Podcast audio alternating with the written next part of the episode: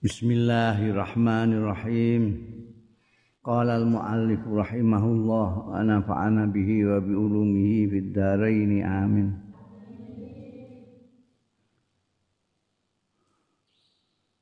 Kok dikharokati barang kila apa? Dilagokno gak enak, muhkamatun gak enak, mergo salah tuwe ngarokati.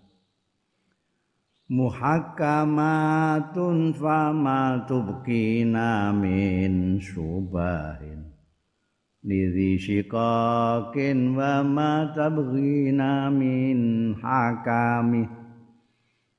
Nek kowe manut harokate tukang cetak iki gak iso mbok lakokno. Muhkamatun fama to gak enak. Muhakkamatun masih harokate muhakkamatun muham muhakkamatun ayat-ayat hak iku ayatu hakin minar rahman itu. Iku didadekno hakim. Famatukina maka tidak menyisakan ya ayatu hakin. Tidak menyisakan itu apa cara Jawa orang ngerekake ora. Gak enak ngono orang ngerekake. Tidak menyisakan min subahin saking keraguan-raguan. Lidhi sikokin kedue wong sing duweni eh, pertentangan. Wa matabghina lan ora butuhake ya ayatu hakin min hakamin saking juri hakim yang lain sudah nek ana wong bertikai cukup ayatu hakin itu wahyu-wahyu ini Gusti Allah yang jenenge Quran itu jadikan hakim sudah selesai. Tidak akan menyisakan persoalan lagi. Wong itu soalnya tidak mau sih. Tidak mau. Padahal sama-sama Islamnya kalau gegeran tidak mau menjadikan Al-Quran sebagai hakim dia mau menggunakan Quran hanya kalau sesuai dengan karpe, sesuai dengan kepentingannya. Kalau tidak sesuai, alah ngene kok Quran-Quranan barang. Gayanya gitu. Tapi sejatinya tidak mau dihakimi oleh Al-Quran. Geger benjik tidak dikembalikan ke Al-Quran ya terus geger genjik terus nanti kiamat kurang orang dino.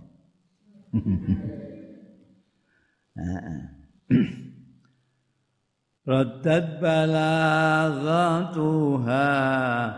دعوى معارض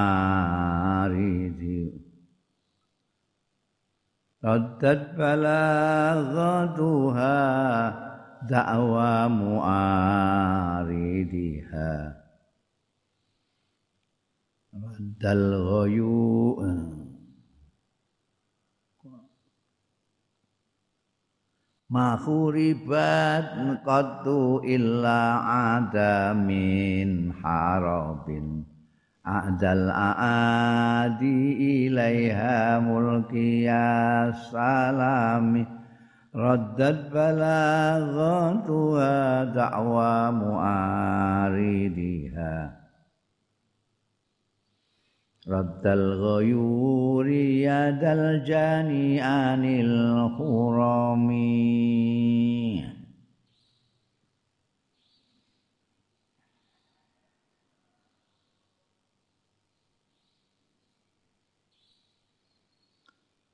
Mahuribat ora diperangi. Ya ayatu hakin qattu babar pisan. Illa ada min harabin kejaba bali min harapin saka perang. Sapa adal aadi? Luweh mungsu-mungsuing musuh-musuh. Ilaiha marang ayatu harbin mulkias salami ale menibake nek cara tinju melemparkan anduk melemparkan handuk itu artinya menyerah jadi. Jadi nek juwotosi terus terus gak iso balas belas pelatih ya harus saka sudutnya itu melemparkan anduk putih itu itu tanda menyerah. Rasa dihitung neh itu ngadek orang ngadek pokoknya melempar anduk berarti menyerah mulki itu melemparkan asalam itu penyerahan penyerahan diri. Bisa kalau nenggone perang biasanya nggawa gendera putih itu juga mulki salam maksudnya itu wong kok wani-wani ngelawan ayatu hakim. Wis mesti engko akan tunduk mulki salam akan menyerah mergo ayatu hakin itu menggunakan rasio penalaran ya. itu dari yang bikin rasio yang bikin nalar. Gusti Allah. Ini tidak bisa dilawan. Lawan mesti menyerah menyerah kalah. Mulkiyas salam rodat balik no dari dia maju sampai balik. Nolak apa balaghatuha balaghae ayatu hakin dakwa muaridiha. Ing klaimnya pengakuannya wong sing menentang ayatu hakin sing arep nglawan ayatu hakin raddal ghuyur raddal ghuyuri kaya nolake suami yang pencemburu ya jal jani eng tangane wong sing kurang ajar anil khurami saking bojo-bojone sletak mencelate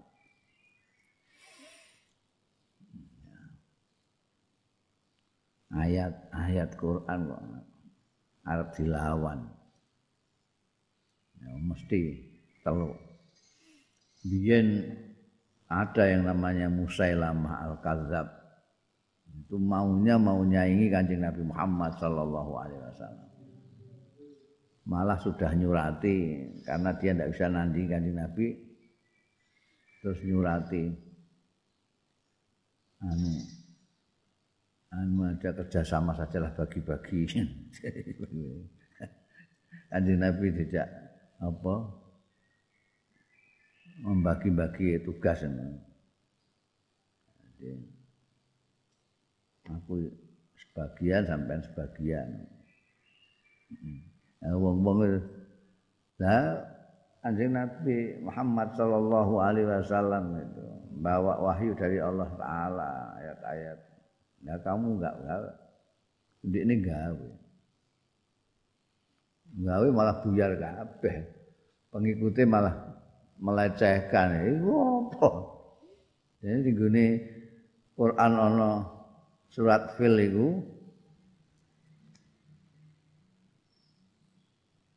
Alam taro kaifa fa'ala rabbuka bi ashabil fil itu. Ini terus gawe. Gawe ayat al-fil wa ma adra kamal fil. Al filu hayawanun lahu khurtumun tawil. Pokoke angger bersajak il il ngono ae. Terus dikandang nah iki ninggune usastraan ya diguyu. Waduh orang Arab itu mereka semuanya hampir semua itu tokoh-tokohnya menguasai sastra. Nah no nggawe apa ungkapan kok. Nek sajake ngono ya kaya ya ya alfil. Ama adro kamal fil kok memper karo ayat-ayat ning gune Quran.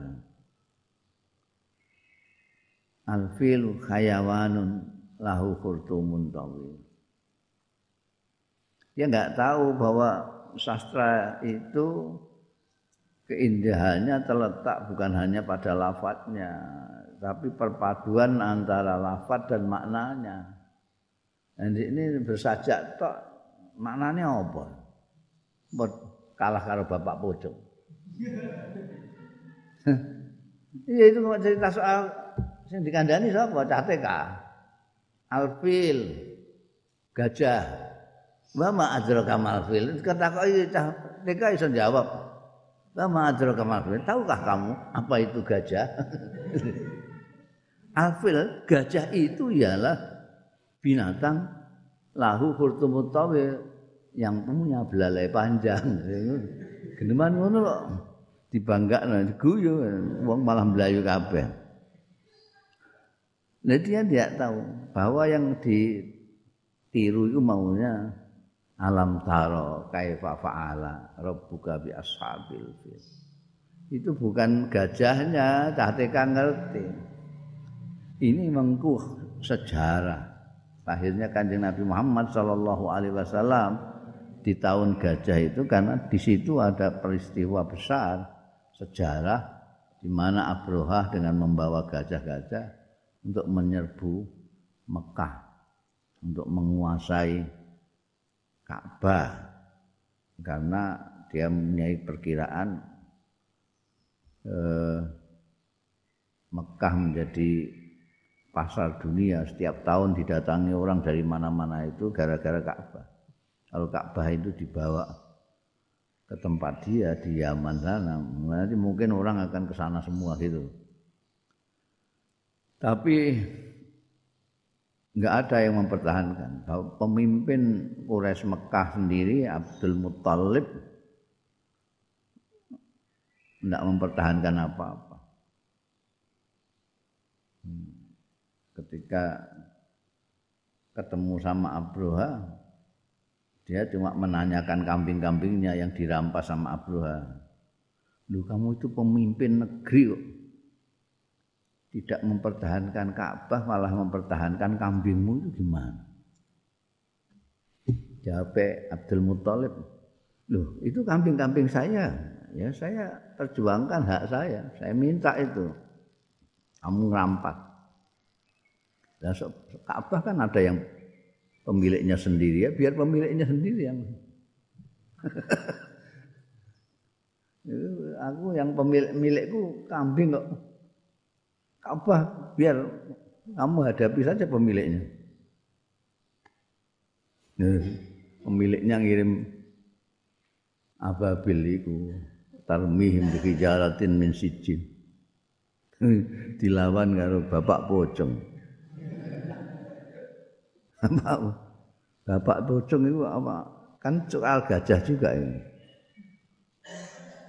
Bapak pocong dudu watu dudu gunung. Hmm. Sangkamu ing sabran. Saking sabrang itu.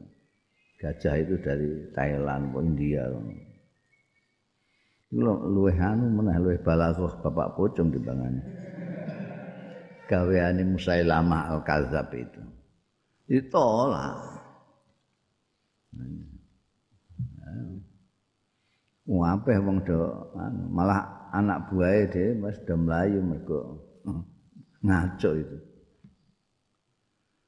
Laha ma'anin kamaujil bahari fi madadin wa fawqa jauhari fil khusni wal qiyamih Fala tu'addu wa la tuhsa aja'ibuha Wa la tusamu alal ikhtari bisami Laha iku kedua ayatu hakin ma'ani Makna-makna kamaujil bahari Kaya gelombang lautan. Fi madadin ing dalem. Ambung menyambungnya madat. Apa uh, ber madat itu di sini dikejar ini ada lagi ini. Bertumpuk-tumpuk. Bafauqa jauharihi lan di atas intinya bahar lautan fil husning dalam keindahane wal qiyami lan nilai-nilaine Fala tu'addu mangkora diwilang ya ayatu haqqin.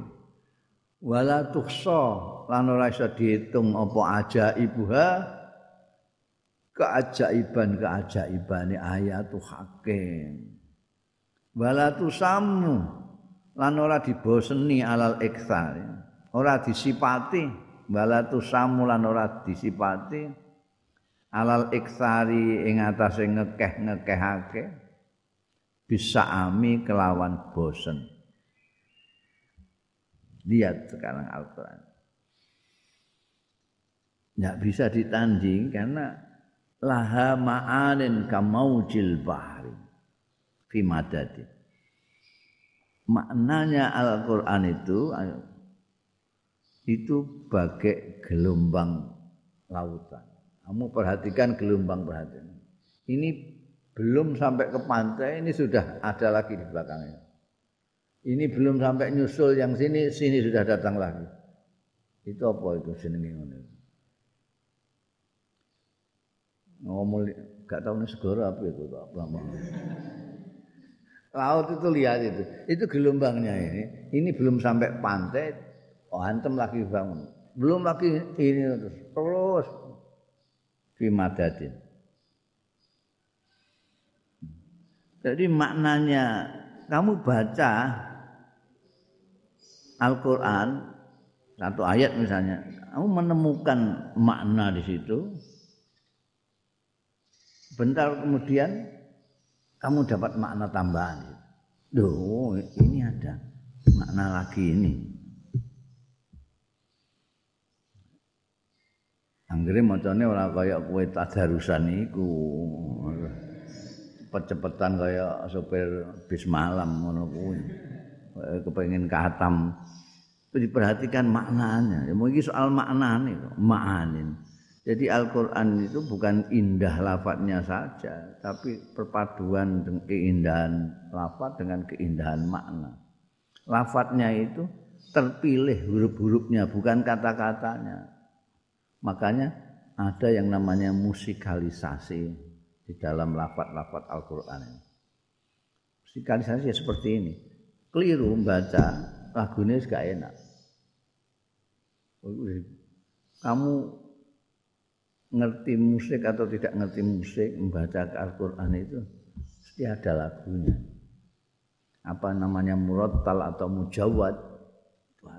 Karena memang pilihan kata-katanya itu sedemikian rupa sehingga antara huruf satu huruf lain menciptakan irama-irama. Ini disebut dalam kesusastraan musikalisasi. Nah, belum bicara maknane. Maknane kamau jilbah. Orang dulu mentafsirkan Al-Quran, makanya tafsir itu banyak sekali, banyak sekali paling sederhana dan netral itu ya apa namanya jalalain itu. Yang lain itu apa namanya berbeda-beda.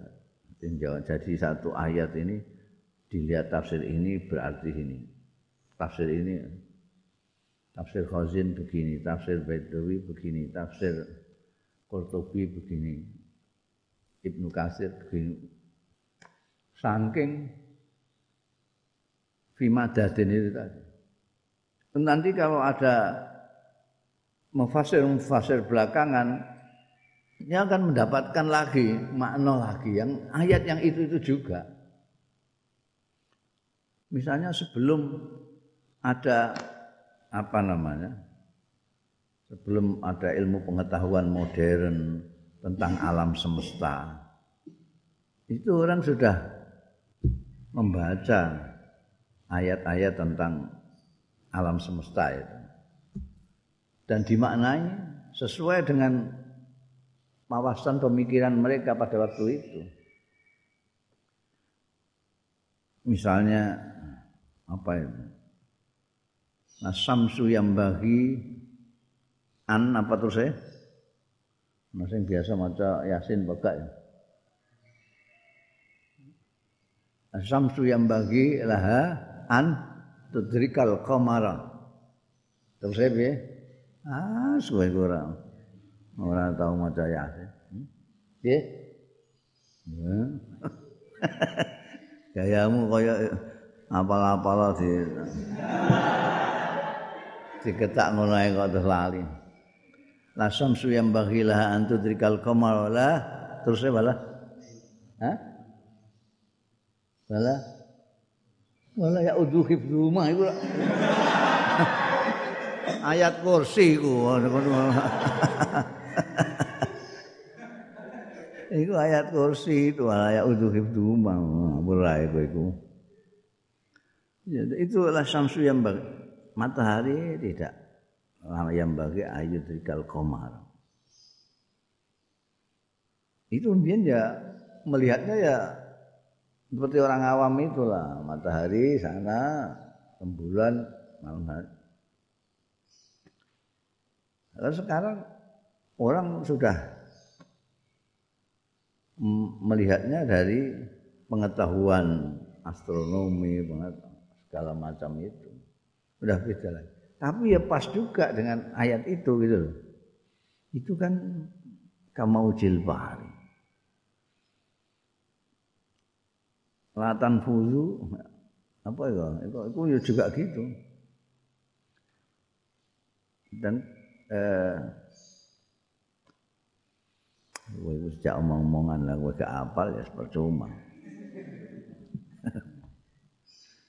Ya, jadi itu dari segi maninya itu bisa berkembang sedemikian rupa sehingga bertambah-tambah tidak berkurang. Kamu baca sekarang dengan besok pagi sudah lain. Kamu mendapatkan sesuatu makna baru yang tidak kamu temukan hari ini. Besok kamu baca coba. Maknanya itu berkembang. Pemenang kalau ilmu Al-Qur'anmu sudah luas, wah tambah nggak karu-karuan itu. Makna itu ya itulah. Imam Busiri mentamsirkan itu luar biasa, bagaikan ombak, gelombang lautan. Gelombang lautan. Tapi kalau dari segi intinya gelombang lautan itu apa? Cuma air mengandung garam, kadang-kadang ono wur-wure ono. Hmm? Nah. Intinya Al-Qur'an itu di atas jauh karena Al-Qur'an mengandung keindahan dan nilai-nilai yang luar biasa. Nek gelombang laut ya paling itu lah ada sedikit pasirnya, ada sedikit garam, ada sedikit ubur-uburnya, ya. mungkin nonon dem-dempone, itu. Itu kalau lautan makna Al-Quran indah, ada keindahannya, ada nilai-nilai. Peradaban-peradaban Islam yang kemudian menguasai dunia itu kan dari sana dari ayat-ayat hakin itu. Ayat-ayat hakin. Jadi makanya tidak bisa disaingi karena padu antara keindahan dan nilai-nilainya. Keindahan kamu coba ikuti, tapi nilainya kamu tidak nututi. Nilainya kamu tiru, keindahannya hilang. Karena ini perpaduan antara indah dan nilai itu. Al-Quran ini yang menyebabkan menjadi lain. Keindahan-keindahan, keajaiban-keajaibannya. Sekarang sampai sekarang masih terus orang menyelidiki keajaiban-keajaiban Al-Quran. Ada penelitian dari sarjana Mesir itu yang menggunakan matematika dan alat-alat komputer menghitung huruf-huruf Al-Quran dan sebagainya dan dia menemukan sesuatu yang baru jadi dilihat itu surat yang didahului oleh alim alif lam mim itu alifnya, lamnya, mimnya di surat yang diawali oleh alif lam mim itu itu jumlahnya tertentu. Berbeda alif lam mim ra ada roknya. Itu Fatihah itu hurufnya sekian. Karena itu kalau membaca itu kita gaul itu dicocok kok ya cocok ini. Jadi kesimpulannya dalam penelitian itu sampai jumlah huruf-huruf di dalam Al-Qur'an itu bukan kebetulan. Tidak seperti kalau kita bikin buku lalu hurufnya ada sekian kata-katanya sekian kita nggak tahu. Tahu-tahu ketika kita bikin indeks oh kok ini begitu. Tapi kalau Al-Quran ini nggak ada yang kebetulan, semua disengaja. Kenapa lamnya sekian? Kenapa mimnya sekian? Kenapa roknya sekian? Nanti akan ada penelitian lain lagi yang akan menambah. Dan Al-Quran itu keunikannya tidak seperti hal-hal lain yang bisa dibaca dan bisa berirama.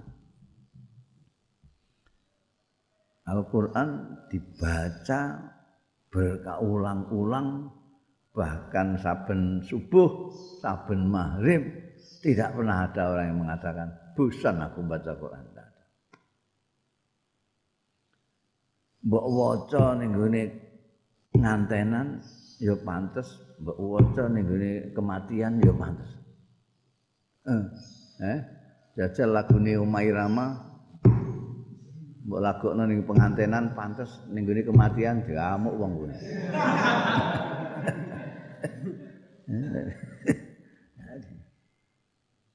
ya.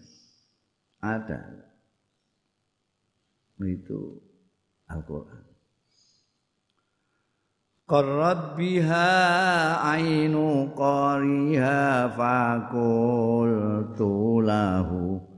Laqad dhafirta landaan tukang cetak ini. Laqad zafirta bihablillahi fa'tasimi Qarrat biha ain anteng biha sebab ayatu hakin apa ainu qariha apa mripate wong sing maca Qarrat ain itu tenang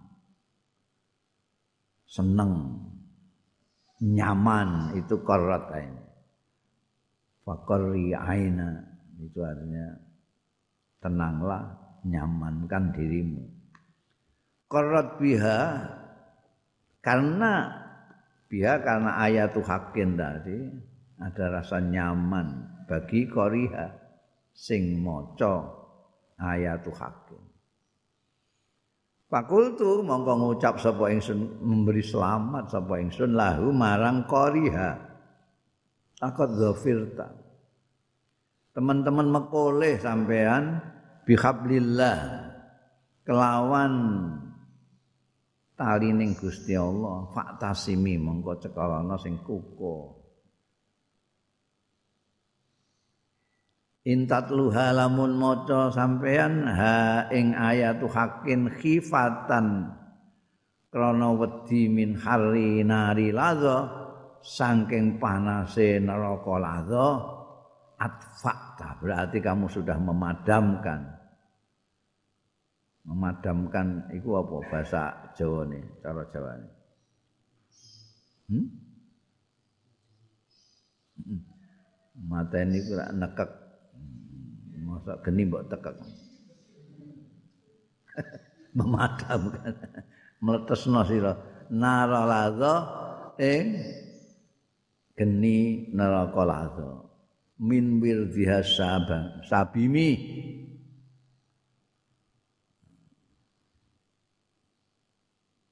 saking nekani eh, ayatu hakim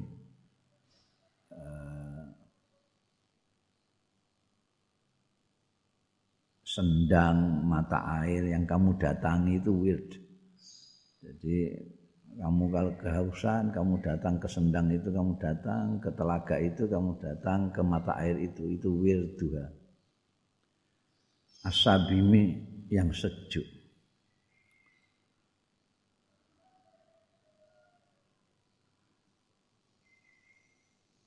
Ayatul hakin Al-Quran itu kalau dibaca bisa membuat orang yang membaca itu tenang, nyaman sekali.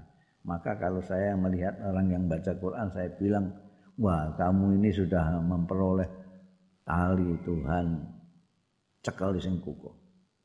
Kalau kamu membacanya karena kamu ketakutan dengan api neraka, apa yang kamu baca itu sudah dipadam, sudah bisa memadamkan api neraka. Karena dia mempunyai apa, eh, sesuatu yang mendinginkan, sesuatu yang sabim.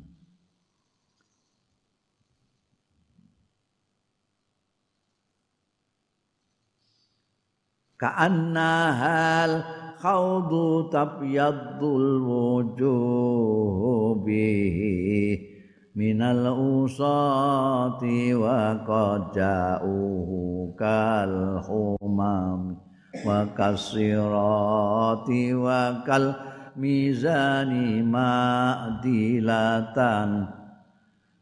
fal kistu min ghairiha fin nasi lam yakuni ini bed dua ini memberikan ayat-ayat Quran dengan idiom-idiom hari kiamat. Perhatikan ini. Jadi eh, kelebihan Imam Busiri dia bisa menggunakan idiom-idiom apa saja untuk hal yang sama yaitu mensifati sesuatu yang beliau kehendaki. Ini ka'annaha tadi seperti uh, gelombang lautan tadi itu kamaujil bahari fi. Terus seperti telaga yang bisa menyejukkan. Sekarang ini ka'annaha kaya-kaya setuhune ayatu hakin iku al khawd al khawd itu telagane Kanjeng Rasul sallallahu alaihi wasallam. Itu ning kono hari kiamat. Tabyatu sing dadi putih bersih. Apa al wujuh pira-pira rai bihi sebab khawd nanti orang-orang yang menyintai Rasulullah sallallahu alaihi wasallam diperkenankan untuk ke telaganya Rasulullah. Kamu kalau menyauk, bu kau muka jadi padang bersinar-sinar. Bahkan minal usat angking wong-wong sing duraka yang maksiat-maksiat iku waqad ja'uhu lan teman-teman nekani ya usad ing haud kal khumami kaya dene areng-areng. Nanti itu Kanjeng Rasul sallallahu alaihi wasallam di hari kiamat itu mensyafaati itu macam-macam. Mensyafaati orang yang mestinya dihisap lama dihisap menjadi hisaban yasir sebentar saja hisap. Ada yang bighairi hisab tanpa hisab sama sekali. Ada yang bawa dosa tapi diampuni karena disafaati oleh Rasulullah sallallahu alaihi wasallam. Ada yang sudah kejegur. Ada sudah kejegur neraka tapi karena dia syahadat asyhadu alla ilaha illallah wa asyhadu anna muhammad rasulullah tapi maksiatnya banyak api ora enek cemplung nang neraka. Jadi nanti jintas karena syafaatnya Rasulullah dibawa ke telaganya Rasulullah wis gosong kabeh. Dina rong dina ngono wis gosong iki tahunan. Wis kaya areng. Datang ke telaga itu udah kayak arang itu. Masuk ketelagane Kanjeng Rasul sallallahu alaihi wasallam jadi tabyadul wujuh menjadi putih bersinar-sinar. Nah, ayatu hakin ini ayat-ayat Al-Qur'an ini sama dengan khaut itu. Kalau kamu pusing, kalau kamu bersalah, kamu kamu apa sajalah yang hitam-hitam hitam itu coba masuk ke Al-Qur'an. Nanti akan berseri-seri hati yang peteng dari padang. Wa kasirati.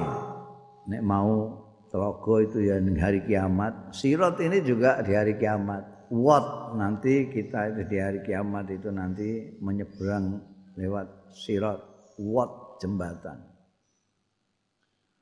Kasirot kayak dini sirot wat. Wakal mizan kan kayak mizan. Nanti di kiamat itu orang-orang itu ditimbang amalnya. Aman sakulat mawazinu fa wa fi aisyatir radiyah aman khaffat naudzubillah aman khaffat mawazinu fa ummuhu hawiyah. Ayatu hakin dispadakno karo sirat. Ya dipadakno karo mizan. Apane makdilatan jejeg Sirat itu tuh lurus, mizan itu juga jejak. Tidak dimodifikasi kalau bakule itu kan kadang diwai sih. Sekilo ditimbang iso karo tengah kilo. nah kalane bakul-bakul itu kan timbangan di utak atik sehingga kalau ini sih apa timbangan yang akhiran ndak ada. Ini sak lukut, sak lukut ya tetap kelihatan. Ayat-ayat Al-Quran itu seperti itu. Lurus dan adil sekali. Falkistu min ghairiha fin nasi lam yakumi. Mongko utawi jejeg adil min ghairiha saing liyane ayatu hakin fin nasi ing dalem manusa iku lam yakum. Ora iso berdiri. Ndak iso jumeneng cari kamu. Kitab apa saja. Selain Al-Qur'an. Ndak bisa dia adil seperti Al-Qur'an.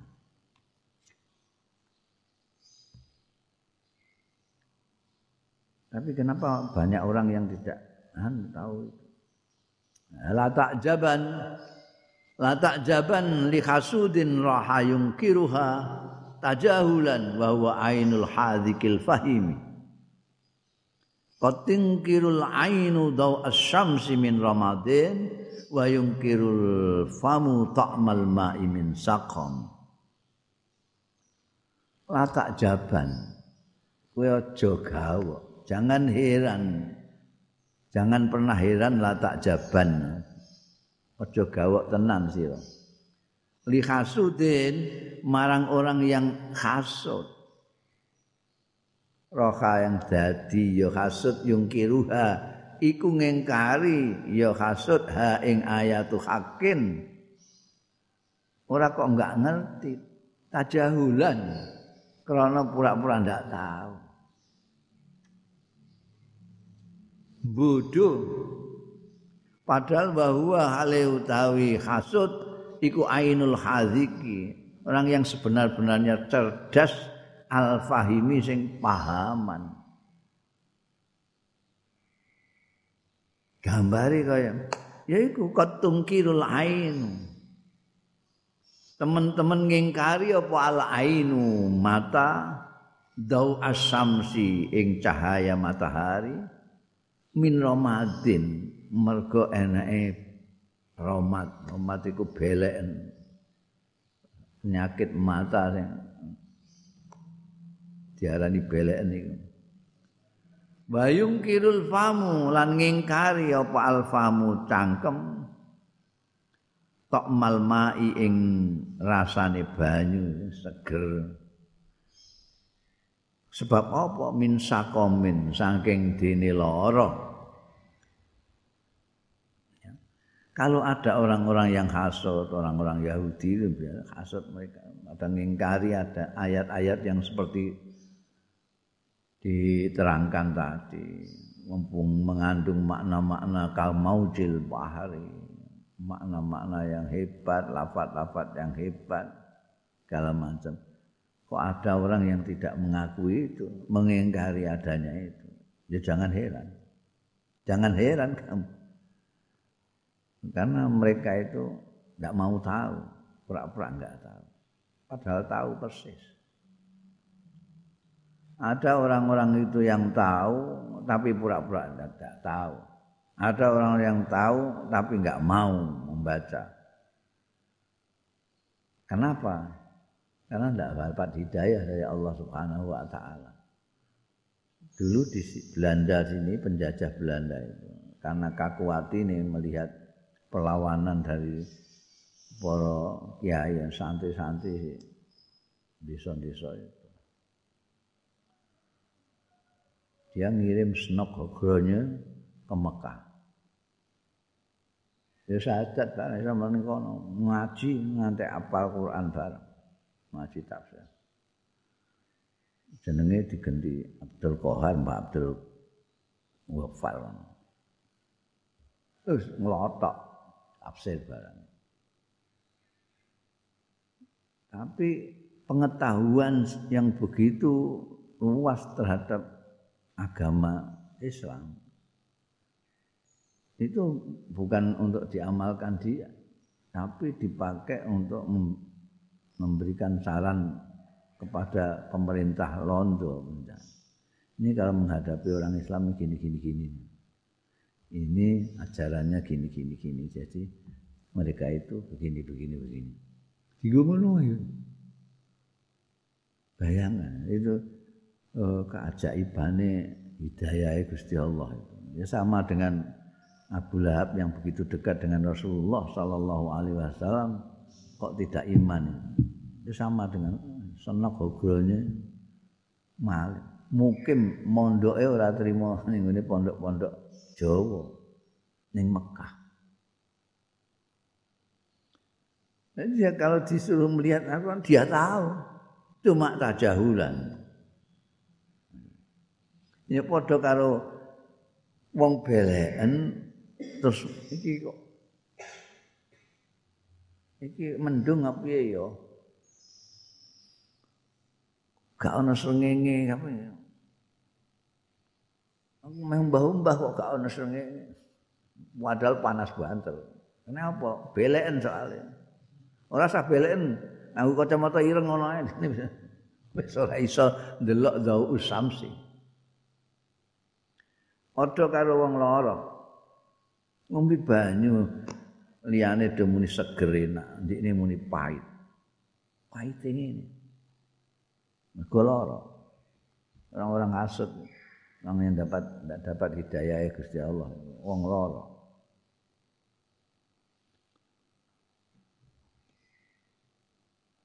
Ya khairaman yammamal afuna sahatahu.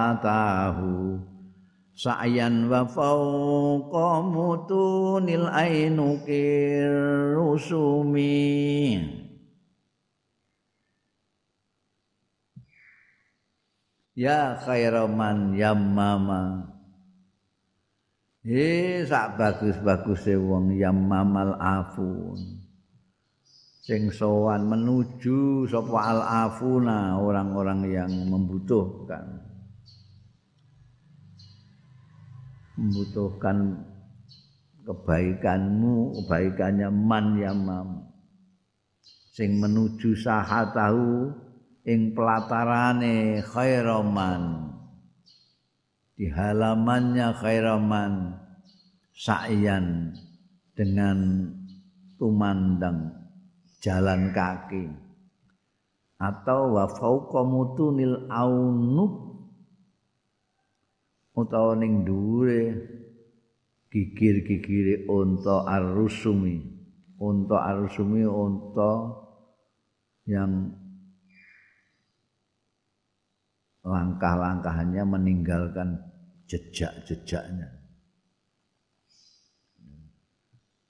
Ono unta itu yang ringan sehingga kalau jalan di padang pasir tidak begitu meninggalkan jejak, tapi ada yang begitu menginjakkan di pasir langsung meninggalkan jejak-jejak. Al-ainu kurusum.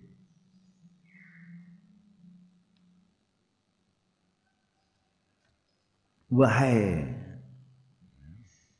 itu maksudnya Kanjeng Rasul saiki. Kanjeng Rasul sallallahu alaihi wasallam adalah khairaman mamal afun. Didatangi oleh orang itu Kanjeng Nabi ada dalam uh, kitab-kitab tareh itu ada bab wufud. Wufud itu delegasi dari mana-mana yang datang sowan kepada Kanjeng Nabi. Ada yang dekat ataupun ada yang jalan kaki ada yang naik unta.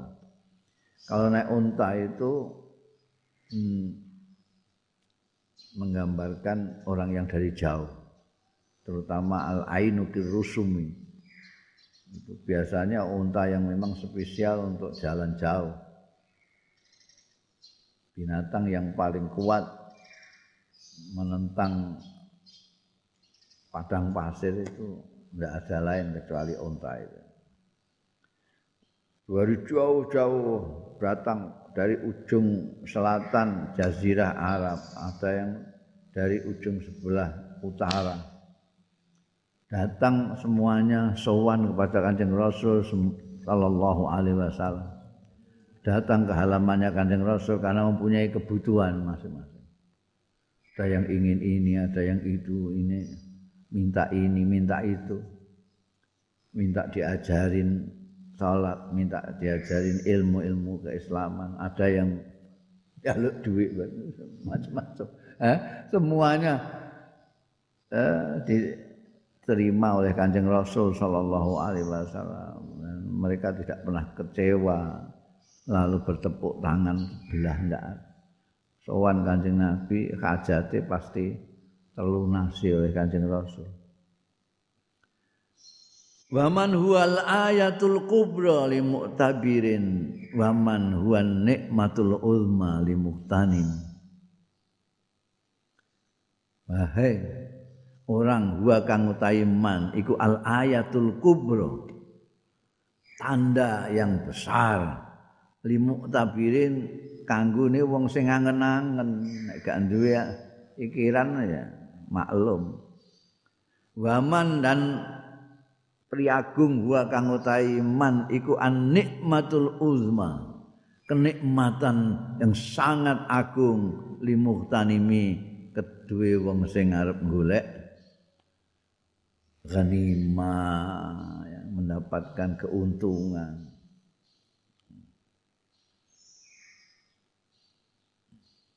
kalau orang itu orang yang biasa berpikir dia akan menjumpai bahwa Kanjeng Rasul sallallahu alaihi wasallam itu malam betul-betul pertanda yang sangat agung. Ya, bayang loh.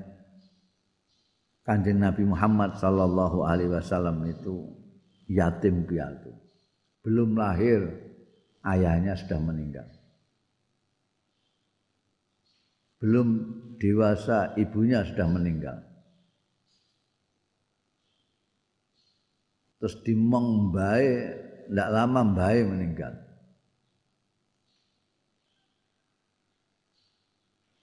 Sekarang bandingkan dengan orang yang bapak etok mulai sing mati atau mbok etok itu kayak apa? Anak itu kayak apa? Cul-culan ini dimong mbae ya tidak seperti dimong bapak mbok Jadi nek wong biasa Kanjeng Nabi wis ucul-uculan. Pada waktu itu lingkungannya lingkungan enggak karu-karuan. Minum arak, main judi itu udah budaya. Lah iki ana wong bocah. Ndak bapak ndak embok itu ditinggal nih suatu lingkungan yang seperti itu. Kok menjadi seorang yang al-amin? Bisa dipercaya. Seorang yang jujur. Ini yang didik siapa yang jujur. Terus tiba-tiba mempunyai ilmu yang luar biasa. Bicara tentang masa lalu sampai Nabi Adam. Bicara masa yang akan datang sampai dino kiamat. Jadi kanjeng Nabi sendiri itu sudah suatu mukjizat yang luar biasa. Adanya kanjeng Nabi itu.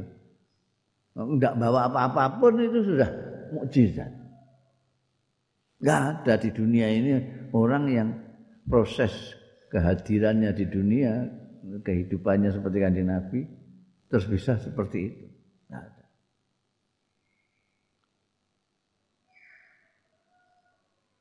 Itu dari segi kalau kita berpikir dari biografi ini kanjeng Nabi Muhammad Sallallahu Alaihi Wasallam kita akan tengel-tengel melihat suatu ayat suatu tanda kebesaran Allah Subhanahu Wa Taala bisa menciptakan manusia yang seperti kanjeng Nabi Muhammad sallallahu alaihi wasallam.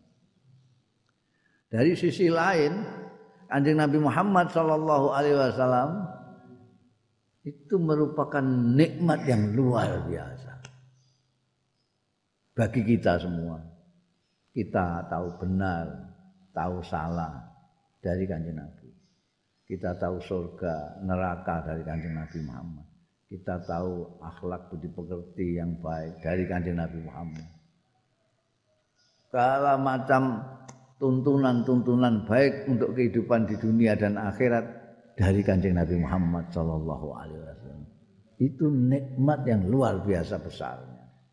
Jadi dari sisi satu sisi kanjeng Nabi itu merupakan tanda bukti kebesaran Allah yang sangat luar biasa. Di sisi, sisi lain nikmat palingane Gusti Allah yang paling besar adalah anjing Nabi Muhammad. Makanya kemarin kan saya ngiling no kita kok nggak pernah bersyukur diparingi Gusti Allah jadi umatnya kanjeng Nabi Muhammad Sallallahu Alaihi Wasallam.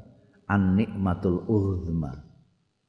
Tapi memang limuk tanimin hanya untuk yang orang yang kepengen dapat kalau pengen gratis bisa antuk-untuke ngono ya mbah ngono sing mbok dadekno tapi nek muhtanim Kanjeng Nabi lah ya mbok hitung-hitung itu nikmat iki nikmat iku nikmat iku sing paling gede nikmat Kanjeng Nabi Muhammad sallallahu alaihi wasallam.